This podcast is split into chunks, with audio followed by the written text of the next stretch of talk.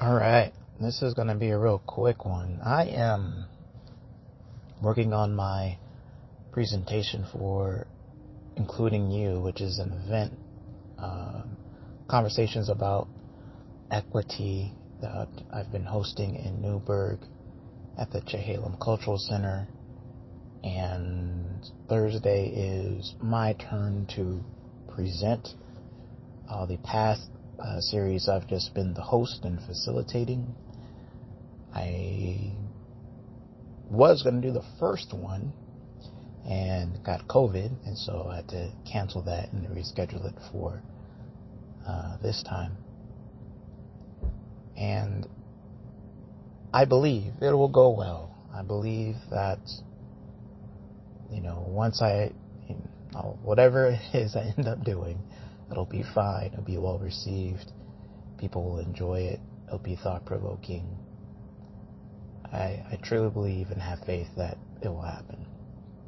However, in this moment, two days before, I'm stressing out because I just don't know where the time is going to come from to get to that outcome.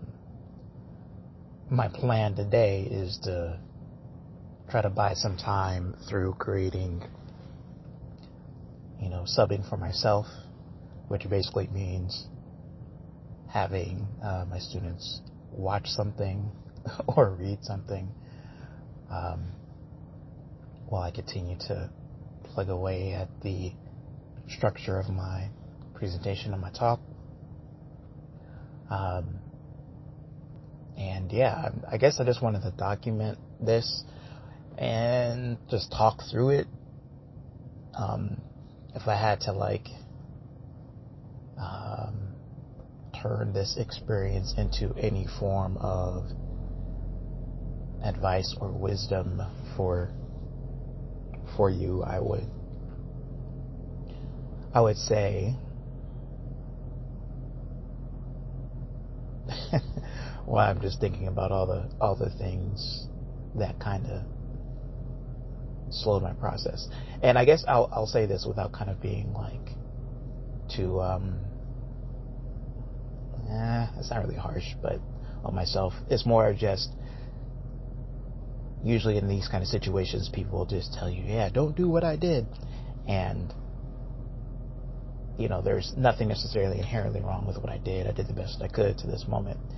But what I will say is that um, I got up at this morning. I got up this morning at four um, to work on this, and I was not as focused as I could be because issues and problems from other areas of responsibility in my life just kept creeping into my thought process.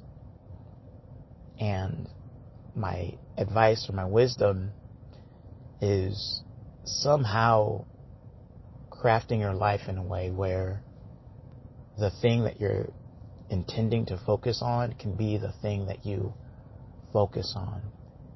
Um, how to do that, you know, well, if I figured it out, I would have done it this morning. Um, but I think my, I do have the tools to figure it out, and it really just kind of evolves around um, a lot of my getting things done principles and really utilizing um, my external um, productivity system, which basically means writing things down, but writing things down in a way that I can truly take them off my mind. And then when I go and grab, when I go and grab that notebook, that's when the thoughts Um, that I need to have will, you know, occur back in the moment. And there's only so much of this you can prevent. I'm noticing with the stuff that is emotional labor, meaning, you know, I'm, I'm going to have the conversations I need to have with people. I've had the conversations I needed to have with people, and I'm still dealing with the emotional processing and stories around um, the scenarios, you know, that just it's going to creep in whenever it decides to creep in. And I think my only possible way of maybe being able to keep that stuff contained as well is to use uh, reflective journaling, free writing to just process my thoughts on it, maybe get to a point of clarity so that then I'm able to focus on what I need to focus on during my work time. So I'll leave it with that. It's not as polished or, you know, wrapped up as maybe some of my other talks are, or as I believe them to be.